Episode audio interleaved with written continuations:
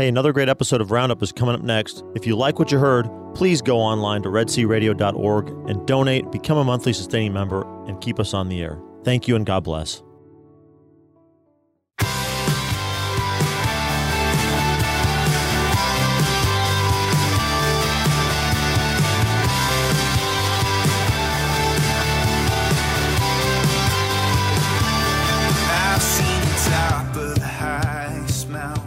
Good morning, everyone. You are listening to KEDC. This is Red Sea Roundup, and I am the host of the day, Pam Marvin. Thank you so much for joining me on this, I believe it's the feast day of Our Lady of Sorrows. I'm a big fan of the Blessed Mother, and um, I just really wanted to dive in a little deeper on what are the seven sorrows. So I was like, Dennis, do you know them? Because I didn't know them. No. I mean, I could name one of them off the top of my head. Just one. Could you name one? Not on pressure. Not I, not under pressure. I can't. No. the not only without one. going straight to my uh, searcher. Uh, you know, my Google. Oh yeah, I had to do that for sure. The only one I could think of before I looked it up was um, encountering Christ in the temple. You know, when they found him, like so, the loss of him, basically. I think that's right. So you know, her heart was pierced. It was prophesied by Simeon that it would be pierced too. So that was the first one. The flight to Egypt, Okay. which that makes sense, Mhm. having to leave. Yep. Um, the loss of Jesus. So that mine saying encountering, but it's the loss of Jesus hmm before they encountered him in the temple. And meeting on the way of the cross. Oh, do you remember that scene from the Passion of the Christ? Yes, I do. Oh my gosh, who doesn't? I know exactly what you're talking about. Yes, and she's like If you weren't running to crying him. before in the movie, Oh you're crying then. Gosh, and he's like bloodied and and bracing that cross, and he looks at her and says, "Mother, See, yeah, I make all things new. beautiful, Mhm. so beautiful." And you know, Dennis, today let's just remember that that he does make all things new. That's so beautiful. And I was reminded in some of the Magnificat readings lately too that suffering is the ladder to heaven. Mhm. So we all get our share, don't we? That's part of their Yeah. existence I've had some lately, for sure. and it has made me somewhat new. So that's great. Yeah. I'm so glad. Yeah. Thanks be to God. Yeah. So obviously the the crucifixion Mhm. as well. You know what I say about the passion because as I have actually been contemplated the Blessed Mother, I think oftentimes about the extraordinary pain and suffering that she went through um, during this time. Like in some of her writings, not her writings, but some of basically it was um, Mary is seen through the Mystics book Mhm. um, that said by Raphael Brown that she could actually feel a lot of his pain and emotion in her body as he's going through this. But the Blessed Mother had peace in her heart among her tremendous sorrow. And I, I love contemplating this. Like, how does she have peace in her heart when she's like going through this horror? I mean, literally a horror show. Yeah. You know what it is? Why she had peace in her heart? Why is that? She had perfect trust in the Father's plan. hmm I could use some of that today. Jesus, I trust in you. That's right. Please increase my trust.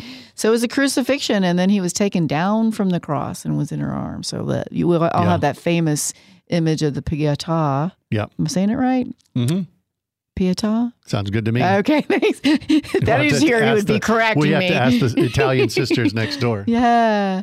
And yeah, what a moment. That, that's such a sorrowful mother. Yeah. That to me is, other than her pierced heart, that moment is epitomizes a sorrowful mother. hmm Um, and then, of course, his burial is the other one, two, three, four, five, six, and seven. That's There they it. are. Yeah. It's a Thank you, sorrowful Mother Mary. Thank you. Yes, of course, for being that example. And another fascinating thing that I've contemplated lately, too, you know, so oftentimes it's the, um, you know, my, my immaculate heart will be your refuge. hmm Well, to me, that's contemplating the seven sorrows Yes. and how she had peace. Yeah. Food for thought. But we have a very important guest today, we don't do we? have someone on the line. His name is John Pisciotta. He's with Pro Life Waco, and we're going to interview him for about five minutes to talk about some great events going on in the Waco area, which is KYAR listening area. So hold on, we're going to put John Pisciotta on the line. John, are you with us? I am with you. So John I and and, and Thank you, Pam, Dennis. I think you may have talked before, maybe not, but John, I think we have. this yes. is Pam. Pam, this is John. Yes, and I and I all enjoy hearing your lovely voice many times on the radio. Oh, while thank driving. you. So Oh, I'm uh, sorry. look I thought you were talking to me, John. you. Oh no, no, no, Yeah. no. You know, but I'm a little bit apprehensive right now. I- Is Pam going to ask me some hard questions? No. Oh, nah. Oh, really hard ones. Ones that you Oh, would never have thought of yourself. okay. I, I've got my computer in front of me and I'm set on Google. Oh, Well, Yeah, like she asked me, Dennis, do you know? No. Yeah. Duh. yeah. No. I Get was thinking. for you, Dennis. I That's was okay. feeling for you. That's okay. Okay, so John, first, just remind our listeners your your role and what you're doing, and why we're even talking today about um, what we're talking about. So, what are we talking about? Okay. Well, uh, I'm I'm the director of Pro Life Waco, and uh, we've been battling abortion for 25 years, and uh, we're still battling it. There's some encouraging words, but uh, we uh, I like to say that our organization walks and chews gum, and we do a lot of different things, and uh, the focus today is that we are joining with pro lifers and pro life leaders all across the country for this National Day of Remembrance for Mm. aborted children. Mhm. And uh, Waco, there's there's 40 sites across the country where there is an actual aborted baby interred uh, at the location, and Waco is one of them. And that's uh, Wow. Rachel's Park Memorial, where there's the tomb of the unknown baby Wow. and uh, uh, and so we're going to be there on, on uh, Saturday morning. The weather's looking pretty good, and we're we're going to be under a tent, and we'll have chairs for people, and uh, so we're in this broad alliance across the country. Pro Life Action League uh, that John Joe Scheidler created. Mhm. that They're the main organizer of this, and so there's different things happen during the year where we try to kind of nationalize the event and have people uh, doing something on, on at the same time. So uh, we're going to be there, and I hope a lot of people from our viewing audience will will be there too. It's uh, it's uh, nine o'clock to ten thirty uh, uh, Saturday morning at uh, Rachel's Park Memorial, and that address is forty seven twenty North Nineteenth Street. Wonderful. And and that's uh, you know Waco, it's it's just right across uh, the street from McLennan Community College. Wow. So, you know, given you you're right in the midst of the pro life movement, I'd really love to hear your thoughts on the Texas heartbeat law and how it's going to influence oh, I- abortion in the area. I'm I'm happy that today uh, this was a scheduled day of abortion in Waco, uh, which happens every other week on Wednesday, Thursday, Friday. This is Wednesday.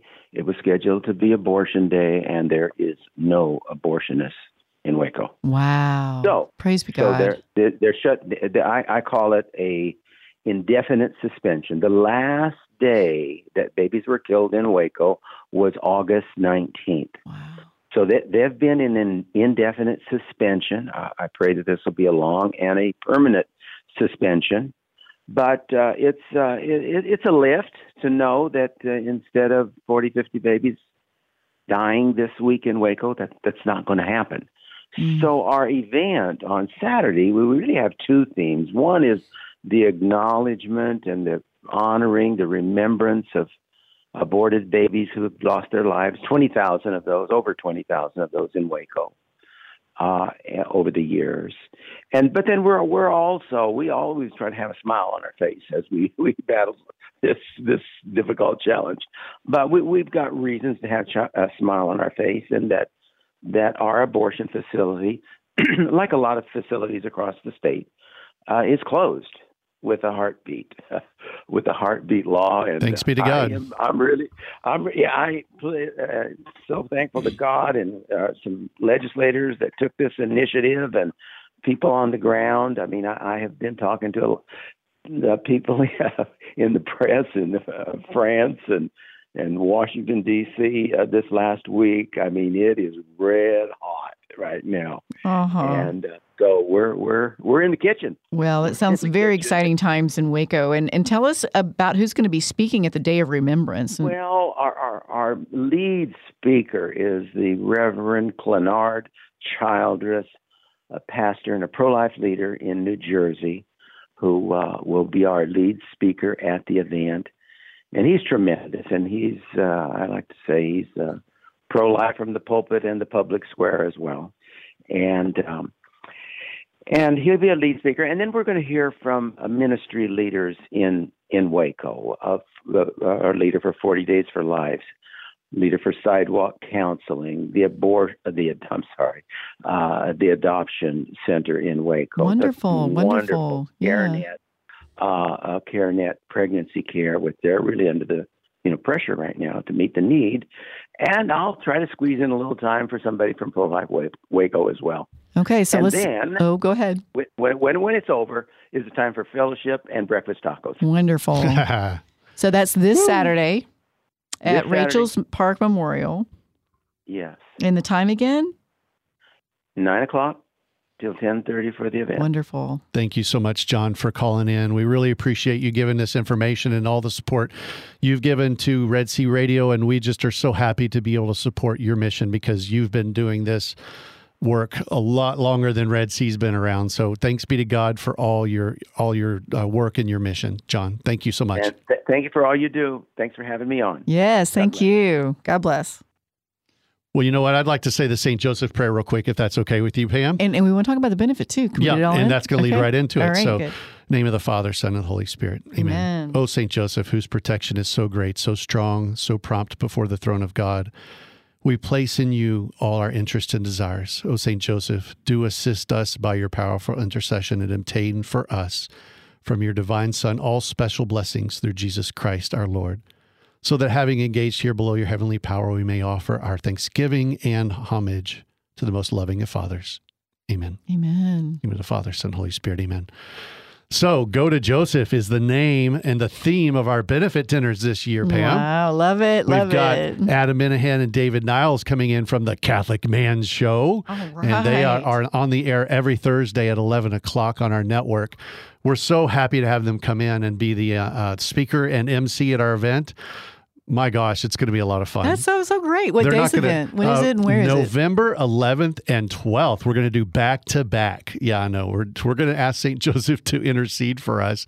November 11th here in the Brazos Valley at the Brazos Center. Mm-hmm. Doors open at six o'clock for drinks and socializing. It's a Friday, It's a Thursday. November 11th. is 11th is a Thursday. And then the Friday event is the next day because Friday comes after Thursday. and that's going to be November 12th at the Knights of Columbus Hall in West on Jerry okay. Moshik Drive. And that's going to be for our KYAR listening audience up there. And so we're actually we're pushing about half capacity already, which is crazy Wow. crazy filling out. up this far out, uh, two months away. But we want to just invite y'all to come for great food, great fellowship, great drinks. We're going to have uh, beverage services, adult beverages services at both locations again this year. We've had that for several years. And, you know, go to Joseph for all your needs here in this sa- year of St. Joseph. And it is going to be a rip roaring good time. That sounds really great. Yeah. So we Those guys are really fun to listen to. When do they air on uh, 11 o'clock on Thursdays. on Thursdays? Yeah, and they're they're they always talk about a manly drink, and they they they toast to Jesus with probably a bourbon typically. Yeah, yeah. And they have a manly gear, some sort of tool that they use to, to increase their spirituality, even if it's a flamethrower, you know. So the ladies would really rather be outnumbered at this You benefit know, if possible. But I mean, the show, my wife, you know, she can It's- do without the manly it. drink part, but she goes into the manly tool and the, and the manly topic. She's like, yeah, that's that's actually pretty good. I can, I can listen to that. So, you know, it's not just the man show for men; it's for anybody. And and I think anyone that attends our benefit dinner will love love the time that they have there and that's one thing that people do is they we pride on uh, they they they do say we have a great and a very fun benefit um so uh, we really hope to, to I stack wouldn't the miss house. it.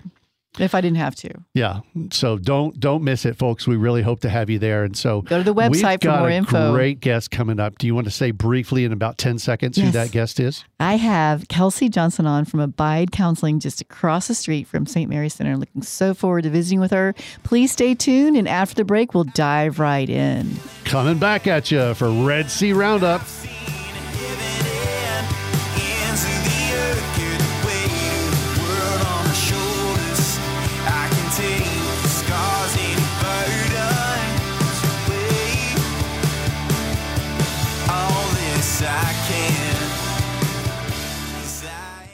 Welcome. Oh, You're jumping into the bumper music. I am. Well, you said five, four, three. I was like, oh, where's the music? okay, go, go, Okay. Pam.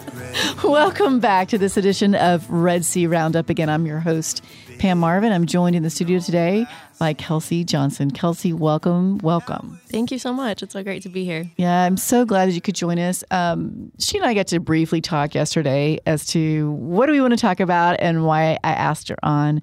And I really, it's really been on my heart about how to navigate a lot of our interior emotions and um, what's another word? Like just the feelings, emotions, all of those things that we've been going through in this really crazy time. I mean, it's truly been a roller coaster. So I invite her to come on and we're going to parse through that a bit. But uh, before we do that, I want to tell you a little bit more about her in case you don't know, because I didn't. So I wanted to know to get to know you better, Kelsey. So she graduated from A&M in 2015 with a bachelor's in psychology. So yes, an Aggie, and minors in neuroscience and religious studies, which I love the neurosciences. I'd like to hear more about that too.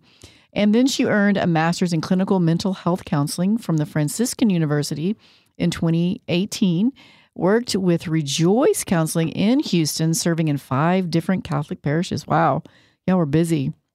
And speaking of busy, she's a wife and mother of two boys and one on the way. So, congratulations. That's so exciting. Um, I'm just such a big proponent of families and beautiful, healthy families. Is like, it sings to my heart. So, thank you again for coming today. Um, I guess the way I really wanted to to start off is like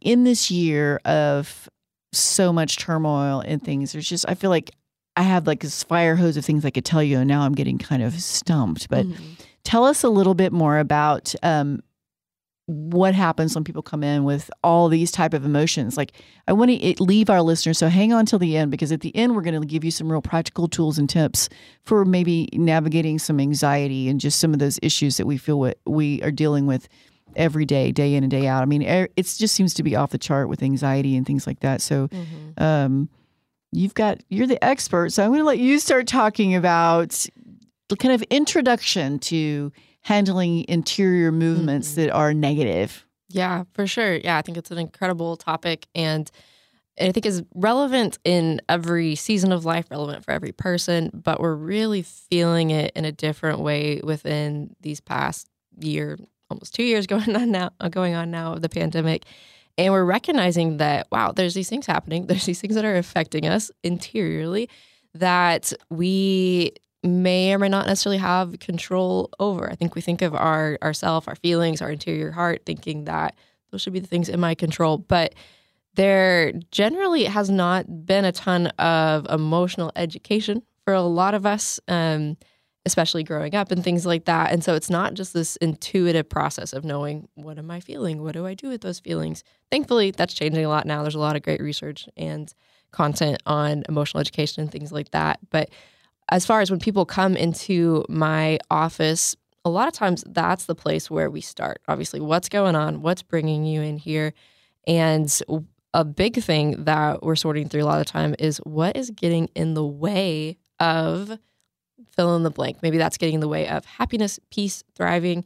But in a large way, large way, what's getting in the way of feeling your feelings and just accepting that I'm feeling anxious right now. I'm feeling really mad that there's a pandemic going on because that's a, a huge piece of our struggle is just that fight of I don't want to feel this way. I'm not going to accept this feeling and getting stuck in that place. Right.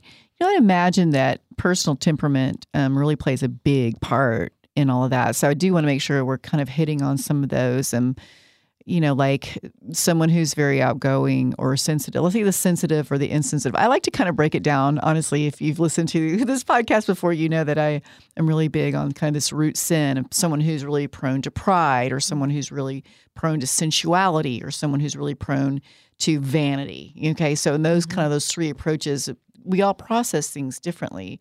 Um, so kind of in that mindset, you know, how you would approach it, because you have to get to know your your patients to that extent to be able to know what's going to resonate with them. Because like what resonates with me doesn't resonate at all with someone who struggles with pride, right? Right. So, um, yeah, go yeah, from there. Yeah, so it really goes into that that question again of what's getting in the way. For a more outgoing person, it's obviously unique from person to person, but generally I'll find that that's where a lot of times the acceptance piece, is so difficult. An outgoing person is really used to being able to present themselves in a certain way and have a certain degree of control over how they appear, how they feel, how they look on the outside. And so when they start to experience a lot of that negativity or anxiety or just negative feelings on the inside, it becomes very incongruent with who they want to be on the outside and then they don't know what to do with that. And so a lot of times accepting that that's how they feel and that it may change that outgoing Right. personality they're used to, that kind of thing for a more sensitive, melancholic person. There may be a more tendency there to dwell in those depressed feelings. And so there may be difficulty moving through the sadness and things like that. It's a gift to be able to just acknowledge that sadness and embrace it and be with yourself there, but also um, being able to invite Jesus into those places and bring healing and get out the other side. Sometimes we get stuck in that place. Mm, we sure do. But Dennis, you never get stuck, do you? No. Just when you ask me questions on the air that I don't know the answer to. I try to wake him up over there, make sure that you're listening. Yes, I do. Yeah, I think we all do. I mean, that's that's again another reason I wanted to is because, um, you know, I'm sailing into 2020 like I am so full of joy. I love life. God has given me so much. I'm so grateful for what He's got given me.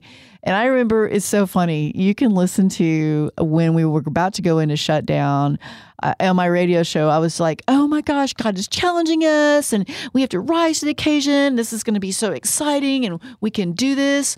And then I got COVID like pretty quick. I mean, I mm-hmm. got it at the end of June and I'm like crying. She like, had COVID "Oh." when COVID wasn't cool. that is this like like now people are going, let's just get it over with and we're gonna get it. But back then it was like, you have leprosy. and that was a struggle too. Mm-hmm. Um but yeah, just and I just cratered at that point mm-hmm. and it sapped a lot of joy. I guess and the whole year has sapped a lot of joy at a lot of people. So I kind of want to like, how do we get our joy back? And mm. is it okay not to be joyful? Yeah, I think that's a really great point. And you mentioned within there gratitude. I think sometimes that that gratitude comes in and we see gratitude as this great thing, which it really is. But we also run up against again these barriers, these things like in the way that make us feel like I just have to get the joy back. I just have to be grateful that that I don't have COVID or grateful that I haven't it hasn't been worse for me in the shutdowns and and getting sick and all these different things. And a lot of times, if we try to force gratitude, it feels a lot like shame. And that's never a good feeling. So, gratitude's helpful, but only if we're actually acknowledging the extent of the feelings that are there as well the grief of everything we've lost in this past year, year and a half, and all those real feelings there. And so, being okay with the fact that we may not feel happy all the time. And joy is different than happiness. Happy is, happiness is a feeling that's going to come and go. Joy is something that is more long lasting, but it's also something that we have to choose and we have to embrace in our present day. It's not something that we're just going to be able to have across the board all the time. Yeah. And so that is one thing gratitude is good for because we that unpacks joy for us being able to appreciate what we do have. But again, that can't be without also acknowledging the real feelings that are present in these struggles. Right. Like with someone like me who starts to beat herself up because, like, man, my joy is gone. What am I doing wrong? You Right. know? Mhm. Exactly. Yeah. And we tell ourselves that a lot. Um, I think, especially just in some of the message we get from just Christianity in general of if I'm not happy, if I'm not joyful, I'm doing something wrong. When really it kind of means we're probably doing something right because we're paying attention to our heart and the way it's being moved. And we're not called to be happy all of the time. It's these struggles and these pains and allowing ourselves to sit in these difficult places that really produces a lot of the fruit and the goodness in our life.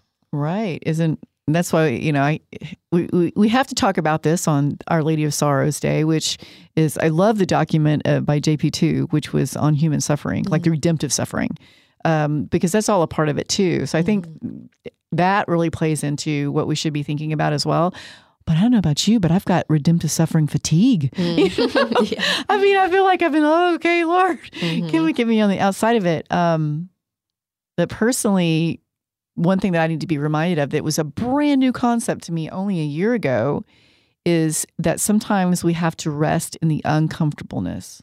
hmm Yeah, yeah, sitting in that discomfort, and I think within that, we're we're faced with kind of this um, this question of what are we meant for? What is this life for? And it's not to suffer, but it's also not to be happy. It's really for holiness, and it's I think really about learning to trust God as So true. perfectly as we can, which of course, you know, perfection will not exist on this side of heaven, but it's how we relate to God in those moments, how we trust God in those moments, and being honest about where we're at in that struggle. A lot of times we struggle with trusting God, and a lot of times we don't want to acknowledge that, that it's really difficult to trust that God's taking care of all these things. So it's important just to be present to ourself and acknowledging wherever we're at in that process. Right. Yeah, that reminds me. Last night I had the the the honor of being at the confirmation classes for RCIA they have here, um, and we I was listening to Sister Kaylin just talk about original sin. So this kind of um, really goes in that direction because before original sin entered into the human heart, uh, we had perfect trust, much like the Blessed Mother, who I mentioned in the in the opening of the show.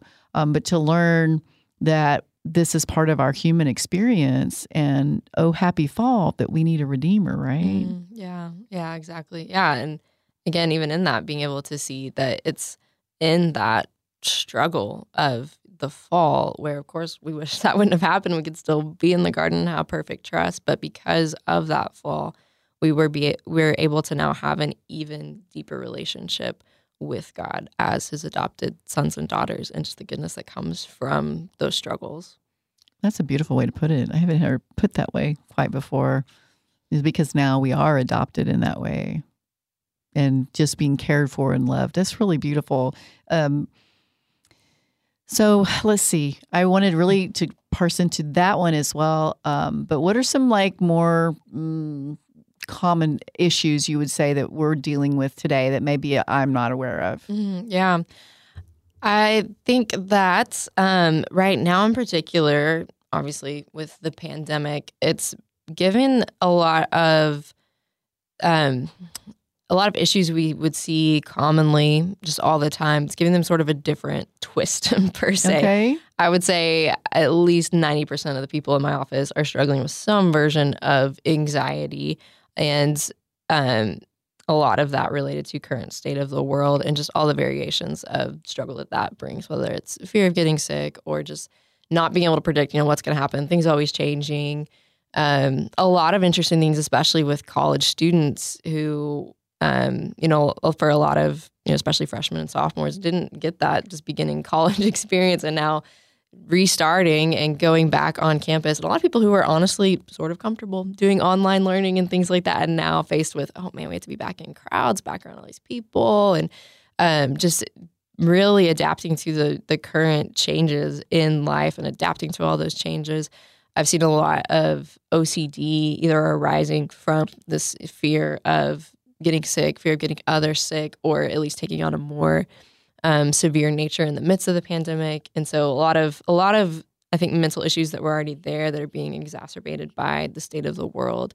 Those are a lot of common things I'm seeing right now, along with depression is something that is really common for a lot of people and goes right in lo- along with what we're talking about because depression comes up whenever we are stuffing down our feelings. We're depressing all these feelings going on. So we get this a lot of symptoms that come with depression. And so with all these hard things, it's difficult to just stop and acknowledge our feelings and sit with them and um, give the feelings the attention that they need. And when we don't, when we don't do that, we find a lot of depression coming up. So I see that as well. Right. I mean, I, my own story is learning how to pour it out to Christ and the Blessed Mother um, in those times instead of trying to keep it all and stuff it down. But I'd say one of the the more uh, the bigger challenge sometimes too is as we've been walking this journey for a while and um, we fall and stumble so greatly during this crazy time and we think, you know what? If I were a better person or if I were a holier person, I wouldn't be feeling this way. Mm. But that's kind of a lie, I think. Definitely. Yeah. Yeah. Kind of like we were talking about earlier, this sense of I've done something wrong. There must be, you know, something wrong with me that I'm not handling it in the right way. And I think what contributes to that is the fear of sharing that with other people and what people are going to think if they know that I'm struggling with this thing, if they know I'm depressed or anxious, or um, if they know that I am just not able to handle things right now. Maybe they'll think that I'm not holy or I'm not trusting God enough or I don't have it all together. I'm not this picture of what they thought I was. And a lot of shame can get in there as well, and this fear that I'm I'm not worth that sense of connection with other people. I'm not worth sharing that. I'm not- not worth being loved in this place, and all of that I think creates that sense of isolation that we get, that fear of sharing our feelings, which then can translate into that depression of our feelings so that we're struggling with all with all of this on our own and then can easily creep into our relationship with God as well and then we don't want to share it with him and afraid mm. of what he'll think or how he'll, he'll respond or maybe he doesn't feel like a safe place for us and so an antidote to all that is vulnerability and connection and that sense of belonging and having that courage to share those places in our heart share our struggles share our feelings and what's going on and being able to have empathy from another person to say, Yeah, I've been there too. I know what that feels like. I can understand where you're coming from, and I still love you in this place. And that just uh, feels like a a promotion for our podcast that is spiritual friendship, um, shoulder to shoulder, which we really talk about creating and nurturing those type of friendships where you can really talk about those vulnerabilities and but do it more in the context of what Christ is wanting for you as well. Yeah, But you- absolutely. But you know something you mentioned, I want to dive in a little bit more too, um, which I don't think can be talked about enough in the context of our Lord and our Christianity, because we hear a lot about fear. There is a lot of fear, um, and there's a lot of unhealthy fear. Now, is there is it such a thing to have a healthy amount of fear, or can you just extrapolate on? Mm-hmm. kind of kind of break down fear a little bit more for me like okay this is normal this is not this is mm-hmm. okay this is not that kind of thing Yeah, we can think of fear on this sort of spectrum, in a spectrum that involves things like stress and anxiety as well. So we've got we've got with stress, it's a little different from fear, but it's basically the same sort of discomfort that comes when things are not going the way that I would want. We've got healthy stress that comes whenever we're trying to um, perform well on something that's really good. And then we've got distress, which is just normal stress that comes up. Then we also have anxiety, where we creep a little further along this spectrum, where anxiety comes up whenever we are detecting a threat in our environment. And that is the thing that's normal. That's the same thing that goes on with fear as well. We detect this threat in our environment. That's normal. We want our brain to do that. That's a very healthy thing. But anxiety will take that and basically blow it out of proportion okay overestimating the level of that threat. It would be like if there was a bug that flew up on our window right now and our brain thought it was Godzilla trying to break in the room kind of thing. It, it's just overestimating the threat to us. And so that that fear, our mind is detecting that there is some threat to our world. So if we're talking about vulnerability and we're afraid of sharing ourselves, then there's a threat there. There's a threat to our social relationships, how we're perceived. There's a threat to our own heart and what we're sharing. We don't want to be hurt by someone not receiving us well. So that fear is generally always protective in nature. It's trying to protect us from some harm that comes.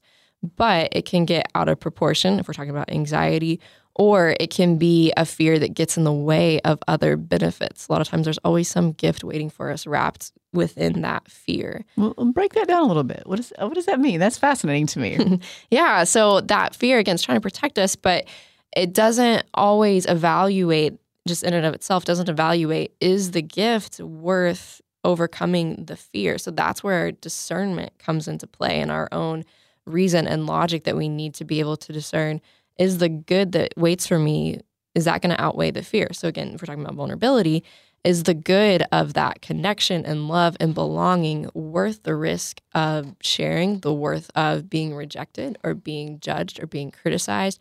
Can I handle that right now if that were to happen? And is it worth the risk to to share and get that connection that I need? And some days that may not be worth the risk. If I'm feeling really down and depleted and I'm not going to be able to take someone responding poorly to me, I might that might not be the best thing for me that day, but on other days it may be a better thing. And so that sense of discernment is really important.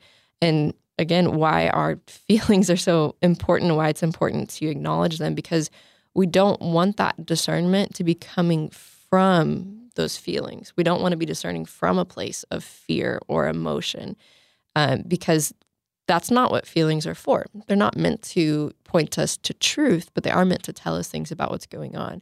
So if we're not Wait, taking wait, slow down. I want you to say that line one more time. yeah. So our feelings are not meant to point us to truth. Our logic and our reason is what we're given to point us to truth and to discern. I like that. Yeah. And so if we're not taking that time to reflect on our feelings and understand what's going on, then we don't have control over those feelings. So they may come out in other ways and they may actually be guiding our decisions, whether we realize it or not. And so that's whenever we tend to make decisions that we may not be as satisfied with if they're coming from a place of fear or a place of sadness or a place of depression rather than a place of our just our logical judgment of thinking about what do I need, what do I want, what's God telling me in this moment, and all those things that play. Right. That, that reminds me of the Ignatian um, time of desolation or Mhm. consolation that we should never make decisions in times of desolation, which could be also described as a times where we're in a crisis, you know, Mhm. upheaval, depression, or fearfulness, or anything like that, right? Yeah. To Mhm. slow down. And I find that lately that's kind of, we- we're there a lot in desolation. So to not make those big life changing Mhm. kind of things. Yeah, definitely.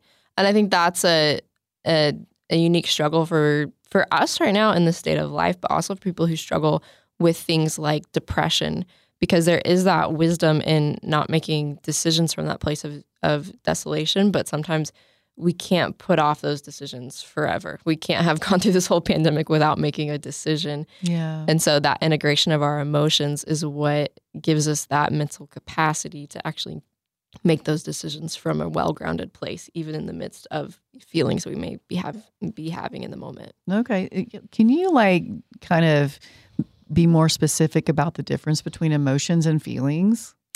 Yeah, so emotions and feelings are, are fairly interchangeable words. Um, emotions, um, I've heard comes from this this word the the play of words of energy in motion, and so our our feelings are this energy in motion. All of our feelings are meant to really drive us to do something. They're trying to help us meet our needs in some way and tell us about something that's going on.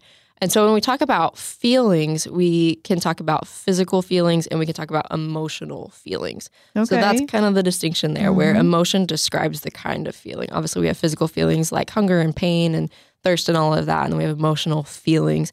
And the reason why that word feeling is used is because we feel it in our body, both emotional and physical. We can feel those things present in our body in some way. There's this connection between right. the the mental feeling of it, the physical feeling of it, our mind Yeah, body like- connection. Where the term gut wrenching came from. Mhm. That's a real thing for me. I'm very Mhm. sensitive to that. I mean, like really sensitive. Like whenever there's stress around me or in my life, it's the first thing. Oh, my stomach, you know? Yeah, for sure. And- wow. Okay. So um, along those same lines, so that's really, I think, so important, and I want to make sure that we we also add before we wrap up the show. Um, so I'm going to write a little note on that too. Just the real practical tools for coping. I really want to get to that here in the next ten minutes. Mhm. Uh, but before that, I think there's another thing that I really wanted to to bring up with you too that I think might have gotten really bad during this time, and it's people that maybe have struggled struggle with any kind of addiction. Mm. You know, whether it's um, alcohol, food, pornography, anything like that. It seems like those most likely are tools that they try to stuff their feelings or to distract themselves from what they're actually going through. Would you say Mhm. that's a pretty accurate? And and Definitely. and what, how can we encourage these Mhm. folks like as an alternative? Like I don't know. Yeah, for sure. Yeah, I think that's something that's been a, a real struggle in this pandemic for all those reasons that you said, and especially for people that struggle with these addictions and also live alone and they face this intense isolation that creates a ton of struggle. And addiction is, is typically, we can see it as a coping mechanism for deeper struggles. And a lot of times it's a way for people to try to find some kind of relief from pain or trying to find some sense of happiness, things like that. So they, and so coping with deeper struggles they have going on or running away from deeper struggles they have going on. And so that is a struggle in and of itself. You add in the pandemic, all the emotions that come with that. So, more emotions that are trying to be coped with, and a lot of healthier coping, coping mechanisms that are not available in terms of getting to go see a friend or go get out of the house and things like that. So, it's really a perfect storm for a lot of struggle. So, in terms of supporting people in their addiction, um, I'll, you can think of you know just things that counter all of that that sense of connection that sense of belonging being able to just check up on those people that you know are struggling and i think there's a there's a real gift in being able to to be bold with our friends when we have that trusting relationship. A lot of times whenever we know someone has a struggle a hardship in their life whether it's something like addiction or depression or it's something like they've lost someone recently they've been through a big tragedy a lot of times we'll leave it on them on their terms of when to talk about it. It's not the worst thing in the world but it's such a gift we give whenever we just give that permission that invitation to say hey i remember you were struggling with this. If you want to talk about it i'm here to listen because a lot of times those people that are struggling feel like they're the burden. And it, they if they have the courage to share about it and open up with it once it takes even more courage to share about it again and to say hey i want to talk about this again. And so us giving that invitation just to say hey i'm here. I'm here to listen and to So encourage that vulnerability can be so helpful. That's really, you know, a lot about the spiritual friendships, which at the heart of it really says, you know, we want to be Christ for one another, you know, to really help us grow towards Him and be that person. Because there may be some friendships, and I've experienced this in my own life, who they didn't really want to hear about my problems. They want to tell me about theirs, but they don't want to hear about mine. You know, that's not a true, true friendship. So we need to like really focus on developing those people that they're in it to win it. They're Mhm. you're both headed toward heaven. That's your goal, and you're sharing it. And if you don't have friends in your lives, my brothers and sisters, I really en- encourage friends like that, a spiritual friendship. I really encourage you to just be on the lookout that for that, and I ask you to to pray for that because the Lord wants that for you too. Someone that will help to strengthen you along the way. Um, wow, there's just so much to unpack. so, is there any more you can add to that one, or resources maybe for people who struggle with addiction? What would like? I I do sometimes get um, requests for good marriage counselors, um, good Christian marriage counselors, as we try to navigate that, especially you know so much more home time, parenting. Children are having more issues with anxiety than I've ever seen before, too. Um, yeah just some some resources on that end of things is obviously i'm going to be a proponent for counseling so counseling could be really helpful. And we're actually really blessed one one fruit of the pandemic has been that virtual services are so readily available now. So there's a lot of virtual counseling that makes it a lot more accessible for a lot of people. So definitely seeking that out. And support groups are really great for things like addiction things like grief um, just finding that solidarity with people that have the similar struggles with you, especially whenever you have a common ground of something like faith and you can find a faith-based support group that can be really helpful. A lot of those are offered virtually now as well so that can be a really good option. Um, and like you said you know being able to just connect with the people in your life praying for those friendships. We need community. Whatever our struggle is we need community and support. We're really not going to be able to do it on our own. So the more we can just have that community and support um, so we can think of that in all aspects of struggle and people that are struggling like you said with like parenting and kids kids need community they need support that and that doesn't that can mean um, you know the adults in their life having people they can openly talk to and feel supported by feel loved by and be able to be vulnerable with just encouraging that sharing Right. You know, I, I don't think we can not talk about the physical aspect of um, the anxiety and the fear. Because I've seen it also too, where just like I look at a good friend of mine who is very together. Like she's got a deep faith, a beautiful family, a good marriage, but yet she struggles terribly with anxiety. Um, a product of a physical problem. You know, I, I, we can't discount that sometimes folks, these are real chemical, physical problems that we actually have. I think they are more prevalent today than they've ever been. I don't know. Do you know a history of this at all about like anxiety over the years and through time? Because it's it's epidemic now. But and why is that? Mm. Yeah, I think it's kind of a twofold thing. I think we do see, uh, especially anxiety and depression, more so, but we also have so much more information and education on those things. So we know what to look for, and we know um, how to describe the experiences people are having. So back 50 years ago, if someone was coming in saying that they're worried all the time and having stomach pains and uh, ruminating thoughts, all these symptoms of anxiety, that might not have been called anxiety. So that's not going to be, you know, in the statistics of people with anxiety. Whereas nowadays, it's just a lot more known of what that is. And so you also have people being more aware themselves that they're struggling with things like that, where they know that this is actually a struggle I'm having. This is something valid that I can get help for. It's not just something I'm creating in my own mind. So that is part of the prevalence we're seeing now. It is on the rise for um, external factors as well, things like being in a pandemic and just stressors of the world, but we are just recognizing it more and more because of the information that we have. So th- I know there is exterior, but there's got to be some interior things too. hmm Yeah, with with most mental health issues, we've got combination of causes that we could say. There's a biological component to pretty much any mental health condition.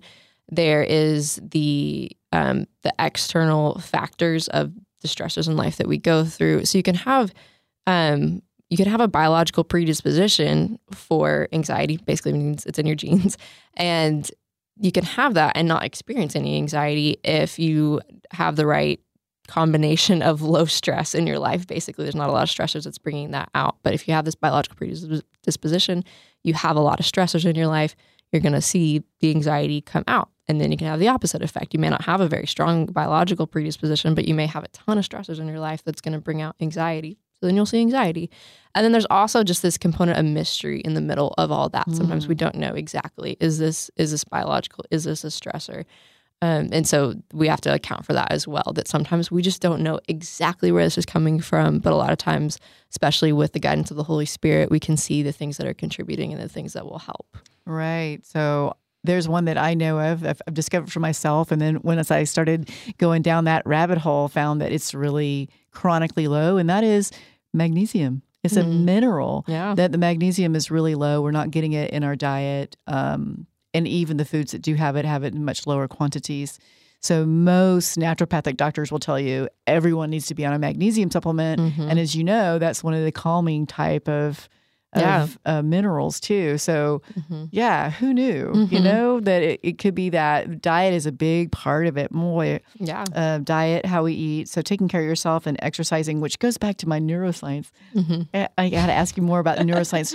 So tell me exactly what neuroscience is. hmm Yeah, so we can think of uh, like if you're thinking about just my my background of training here. There's a different collection of things that play into um, the study of our mental health and people that help with mental health. So you've got psychology, you've got neuroscience, you've got different ways that you can study the brain and mental health. So neuroscience is more the study of the neuro, which would be your brain and neurons, and so it's more of that biological perspective of how our brains are working. And so with I have that paired with psychology background and counseling background. So for me, the neuroscience applies and how it affects our mental health. So how our actual brain processes are translating into our felt experiences and our emotions. Okay, so how do we keep our brain healthy Mm. then? You should know this one, right? Yeah, that's a big important question. And so it goes into a lot of these different components we're talking about. A big one is that physical aspect of how we take care of ourselves, our diet and exercise, all of those kind of things. Um, and keeping ourselves healthy in those regards, and um, yeah, even things that that we don't think of, like you know, looking into the things that we're lacking of. Um, another thing they found in recent research is that protein deficiencies lead a lot to depression um, because of uh, things that play out in the neurons and things like that. And so there's a lot of a lot of good we can do for ourselves just in the way that we eat and taking care of ourselves and paying attention to how different foods affect us and things like that. And all the things we're talking about, processing our feelings, taking time to to evaluate ourself, our needs, having social connection with people, those all do affect our brain. Our brain is obviously, you know, a physical piece of our body, but it's also affected by these other things that we do that maybe not have this you know complete physical component they're affected by um, our mental health and just that interplay of the mind the mind brain connection Right.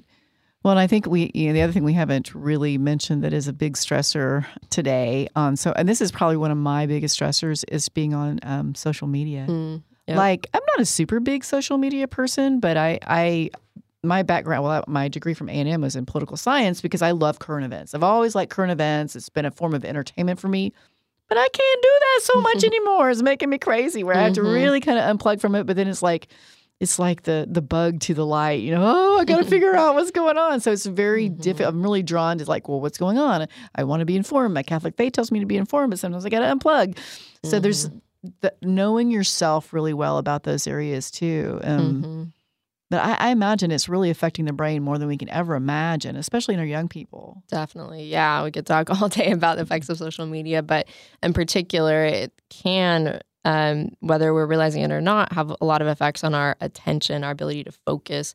For me, that's, you know, looked like I, I find myself on just scrolling on my phone more, then it's really difficult when I try to show up to prayer and just to think and to focus. So true. and then I feel like I need this constant, um, just entertainment, you know, or something to for my mind to go to and focus on. And so being able to just sit in silence and do something that isn't doesn't have those immediate effects like social media does can be really challenging. And so it's important just to be vigilant of how that is affecting us. Yeah, so true to be very aware. Again, folks, just kind of know thyself. So, what would you say were some tips for people who struggle, like myself, with um, being on your social media? So, my big, my fear is that one of my kids or my husband wants to to to, to reach me by my phone, and I'm not available for them, and that's like, I don't. Well, I want to be available for them, Mm-hmm. but yet you start to have this like, oh, but uh, I want to look up something. This is just information, a definition of a word, and then there you go down the rabbit hole. Oh, let me check my telegram or whatever. Yeah, yeah, and I think the, one of the, the practical things with with your phone is that it creates a lot of association. So just like you described, maybe I'm just going on to Google something, but then you know, ten seconds later, I found myself on Instagram, and I didn't even realize I was there. Right. And so the more we can be intentional intentional about the use of our phone is important. So that may mean just taking a second to think about before I even pick up my phone, why am I picking up my phone? And then staying tuned in the whole time I'm there and not entering into this kind of mindless autopilot of of going into different things. That's some exercise right there. Mhm. Yeah. Yeah, and you can help yourself practically in that aspect of just the way you set up your phone. Maybe you don't keep certain apps, you know, at certain times of the day. You delete them and reload them back later when you want to go to that when there's a better time for you, or you just put different apps next to each other or not next to each other, so it's it's not so easy just to go into that place. And I think especially whenever we're talking about the emotional connection there, if we find ourselves scrolling on like Facebook or Instagram because we want a, a boost in our mood or we want to feel happy, recognizing that we're doing that. And so recognizing what am I feeling even before I get on my phone? Why am I here? What's my purpose? Is it because I want to go see what people are doing or I want just a break and for my brain? Great, then let's do that. But make sure it's intentional. It's not just Right. Okay, kids are crying, so let me just go, you know, tune out on my phone for a little bit, or I'm stressed about something, I just don't want to think about it. Let me just, you know, get on my phone. That's what really causes the issue when it's just sort of this mindless, I'm not aware of what I'm doing kind of thing. That's a really good tip. So, with these last four minutes, can you believe it's gone by that fast? it really has. I really want to go over some practical mm-hmm. tools for how to process fear. So, I'll give you a scenario. I'm going to use me as an example. I'm going to tell my own myself. I have an unusually horrible, out of control fear of being in the car when someone else is driving. Like, I know this is irrational. This is not normal. What are some tools? and maybe someone feels that way about the pandemic or getting ill when they go into eh, you know the grocery store or things like that what are some coping skills that we can do to calm ourselves down and calm our fear and get us back to baseline hmm Yeah, yeah. So I think we're definitely talking about situations here where we can't just ignore or avoid our triggers. You know, obviously you're going to be in the car with people at some point in your life, and so it's important to acknowledge with that that how we overcome fear is facing our fear. So the more that we face our fear, the more we prove to ourselves that we are capable of facing our fear. So the opposite is true. The more we avoid our fear, the more we tell ourselves that we can't do this, we can't face this fear. So just that act of facing it, deciding I'm going to get in the car with this person, that's powerful. That's giving yourself this, it's reinforcing this belief that I'm capable of doing this. So as you get into that car, some practical things, firstly is just acknowledging that self-awareness of this is uncomfortable for me. This is something, this is the feelings coming up for me. Because I'd imagine if you don't acknowledge that, that may come out in maybe some anger, some backseat driving, some annoyance, passive aggressiveness, things like that. That's what we don't want. We want to be able to directly acknowledge our feelings so it doesn't come out in ways that we are not maybe happy with. So, naming whatever that feeling is and getting as specific as we can. Maybe it's difficult in that moment to actually acknowledge, okay, I'm feeling anxious or stressed or the specific feeling. Maybe it's just, I'm feeling really bad about this or I'm feeling really negative or some big feeling is going on. That's enough. We can get specific um, in that later if we want to, but just acknowledging there's a feeling here. If we can name it, great. If we can't, that's okay too. So, acknowledging that feeling is really important and then giving ourselves permission and accepting that that feeling is there is really important because a lot of times that we will just try to fight that feeling or judge ourselves for having that feeling or get really frustrated and that's just going to cause some more problems. It's yeah, going to yeah, I call that fighting your reality. Mm-hmm. That folks don't fight your reality. Surrender what God's allowed for you at that moment. hmm exactly. Yeah. When we fight it we're just adding more problems. So if we can just surrender acknowledging yeah i don't want this to be my reality but this is what it is. And so i'm going to accept that i don't like this situation. Because once we do that then we have more freedom to make a decision that we want to make if there's a decision that needs to be made. In that situation you kind of need to decide how am i going to handle this? Or what am i going to do about this? Am i going to jump out of the car? Or am i going to surrender to this moment to trust in god who do i want to be in this moment and so then we can also address the physical components of that fear. It's going to have effects on our body because we're going into fight, flight, or freeze mode. Mm, so true. Mhm. We're detecting that threat. We're trying to, our mind is trying to protect us. And the way that we can um, just switch from that fight, flight, or freeze back to more of our rest stage is our breath. So if we're oh. able to take some deep breaths and mm-hmm. really reset, that's going to be helpful.